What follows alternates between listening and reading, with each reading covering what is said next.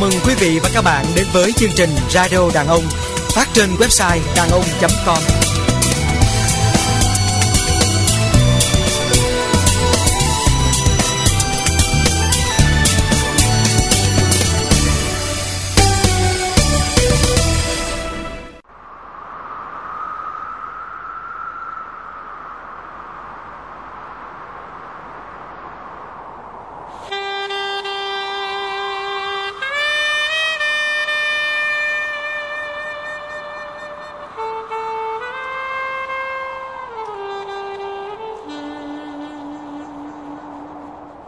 Thưa quý vị và các bạn, mỗi bài hát đều bắt nguồn từ một duyên cớ nào đó.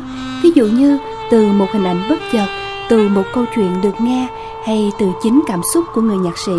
Tuy nhiên, cũng có lúc lại từ một câu chuyện không đâu như chính nhạc sĩ Trịnh Công Sơn có lần kể về nhạc phẩm Cát Bụi. Vào một buổi chiều ngày tháng không còn nhớ, tôi một mình đến rạp casino xem phim Hiệp sĩ mà nghe gió kiếm tập 6. Đây là bộ phim nhiều tập đã xem tập này thì không thể không chờ xem tập khác. Nói chung là tập nào cũng hấp dẫn. Trong tập 6 có đoạn, Hiệp sĩ mù xuất kiếm giải cứu cho một nàng kiều xinh đẹp. Cứ mỗi tuyệt chiêu xuất ra Là nghe có một tiếng nói bình giả ca ngợi. Đường kiếm như có thêm sức mạnh Mỗi lúc một uyển chuyển huy hoàng hơn. Sau khi cứu được nàng kiều, Hiệp sĩ mù quay về phía tiếng nói vái tay chào hỏi. Hóa ra bên vệ đường dưới gốc cây to, có một người mù khác đang ngồi xếp bằng. Trên hai chân có cây đàn bọc trong bao vải gác ngang. Người nghệ sĩ mù có nhã ý chơi một bản đàn tặng hiệp sĩ mù. Hai người bèn kéo nhau vào một khu rừng gần đấy. Hình như rừng vào thu nên các cành đều trơ lá. Chỉ thấy một đám lá vàng đỏ trải dài trên mặt đất. Hai người ngồi tựa vào hai gốc cây đối diện nhau. Tiếng đàn cất lên như một lời than thở ngậm ngùi về đất trời, về kiếp người. Tiếng đàn nửa chừng bỗng đứt dây. Người nghệ sĩ mù nói, có kẻ bất thiện đang nghe lén. Quả đúng như vậy, có một tên gian đang rình rập hiệp sĩ mù. Thế là hai người lặng lẽ chia tay. Hết phim, tôi tản bộ ngang trên đường phố. Không hiểu sao cái đoạn phim ngắn ngủi ấy khiến tôi buồn buồn. Chiều tôi về nhà. Sau khi ăn, Tôi ngồi đọc lại cuốn Zoba Lyric Đến đoạn Zoba than thở. Chim đa đa ơi, Thôi đừng hót nữa. Tiếng hót mày làm tan nát tim ta. Tôi bỗng gập sách lại Và không đọc nữa. Có một cái gì đó thật trùng hợp Trong cùng một buổi chiều. Một nỗi buồn hay một điều gì đó gần với sự rời xa ly biệt đang cựa mình thức dậy trong tôi. Tôi lại ra đường tìm một góc quán quen thuộc ngồi. Trên đường trở về nhà, trong đầu bỗng vang lên một tiếng hát. Tôi lặp đi lặp lại nhiều lần trong đầu, hát thành tiếng khe khẽ. Đến khi về nhà, ghi lại thì bài hát đã gần như hoàn chỉnh. Sáng hôm sau, mang hát cho một số bạn bè nghe, hầu như ai cũng thích. hát bụi nào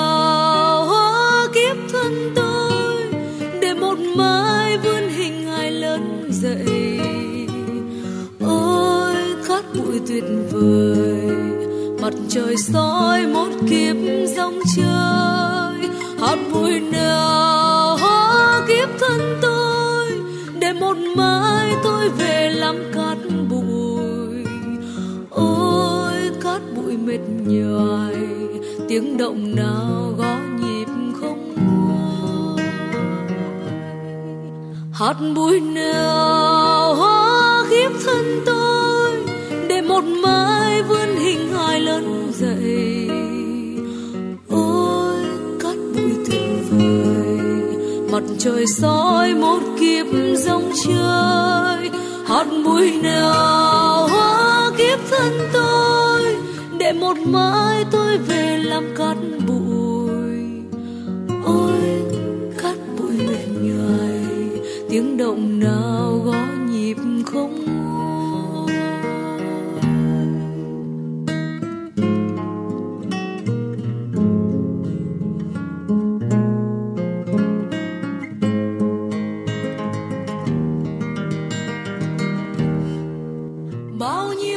người cho rằng âm nhạc hay nhất và đẹp nhất là âm nhạc mang tính nhân bản. Không biết nhạc của Trịnh Công Sơn có hay nhất đẹp nhất hay không Nhưng có lẽ nhạc của ông mang nhiều tính nhân bản nhất. Ngoài những ca khúc về tình yêu và quê hương Trịnh Công Sơn còn viết nhiều ca khúc để đời về thân phận. Các bụi là một trong những bài ca có tính đại diện cho phong cách sáng tác và nhạc thuật của Trịnh Công Sơn. Các bụi được viết theo thể điệu chậm, khoan thai như phần lớn các ca khúc của Trịnh Công Sơn lời rất đơn giản, không có tính cách trau chuốt và gần như một bài thơ. Hạt bụi nào hóa kiếp thân tôi, để một mai vương hình hài lớn dậy. Ôi các bụi tuyệt vời, mặt trời soi một kiếp sông chơi. Hạt bụi nào hóa kiếp thân tôi, để một mai tôi về làm các bụi. Ôi các bụi mệt nhoài, tiếng động nào gõ nhịp khôn nguôi. Nguyên bài hát bàn bạc một âm hưởng triết lý Phật giáo về một chu kỳ sinh ra, lớn lên và chết đi, được thể hiện qua những lời ca nhịp nhàng, lãng mạn. Đời người mong manh như hạt sương, sáng ra tóc còn xanh như hạt sương còn long lanh, chiều lại đã thấy tóc mình bạc phơ như hạt sương đã tan thành mây khói. Có lẽ sự tất yếu của cái chu kỳ này đã làm ám ảnh biết bao người nghệ sĩ và con người. Có lần, Trịnh Công Sơn cũng đã tâm sự là ông luôn bị ám ảnh bởi cái chết ngay từ lúc còn thơ ấu. Do vậy, nhạc của ông đều biểu hiện sự quan tâm đến cuộc đời chung quanh và nhân thế một cách da diết. Với ông, thân phận chỉ là một hữu hạn và cuộc đời chỉ là những quán không, như một lời thơ cổ xưa của nhà sư Vạn Hạnh.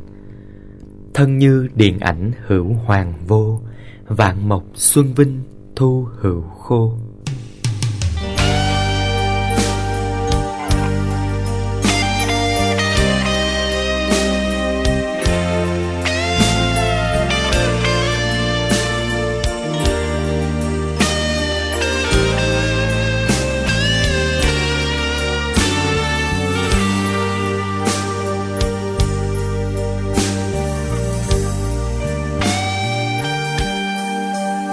Hạt bụi nào qua kiếp thân tôi để một mai vương hình hài lớn dậy. Ôi, cát bụi tuyệt vời, mặt trời soi một kiếp dòng chơi. Hạt bụi nào hoa kiếp thân tôi để một mai tôi về làm cát bụi ôi, cát bụi mệt nhoài. Tiếng động nào gõ nhịp khôn nguôi. Bao nhiêu năm làm kiếp con người, chợt một chiều tóc trắng như vôi. Lá úa trên cao rụng đầy, cho trăm năm vào chết một ngày mặt trời nào soi sáng tim tôi để tình yêu say mòn thành đá cuội xin úp mặt bùi ngùi. Từng ngày qua, mọi ngóng tin vui cũng rừng nào lá xác sơ cây. Từ vực sâu nghe lời mời đã dậy. Ôi cát bụi phận này. Vết mực nào xóa bỏ không hay?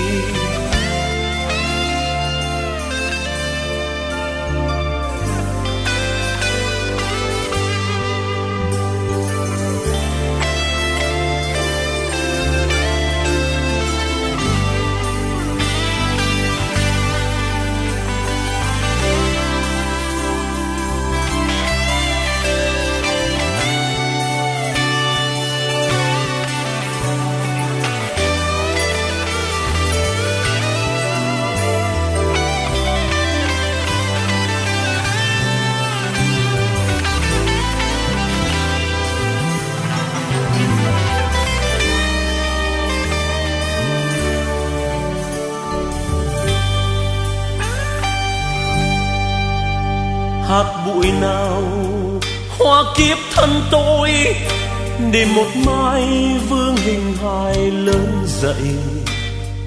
Ôi cát bụi tuyệt vời, mặt trời soi, một kiếp rong chơi. Hạt bụi nào hoa kiếp thân tôi, để một mai tôi về làm cát bụi. Ôi cát bụi mệt nhoài tiếng động nào, gõ nhịp khôn nguôi. Bao nhiêu năm làm kiếp con người chợt một chiều tóc trắng như vôi. Lá úa trên cao rụng đầy, cho trăm năm vào chết một ngày. Mặt trời nào soi sáng tim tôi để tình yêu say mòn thành đá cuội xin úp mặt bùi ngùi. Từng ngày qua, mọi ngóng tin vui. Cũng rừng nào lá xác sơ cây. Từ vực sâu nghe lời mời đã dậy. Ôi, cát bụi phận này, vết mực nào xóa bỏ không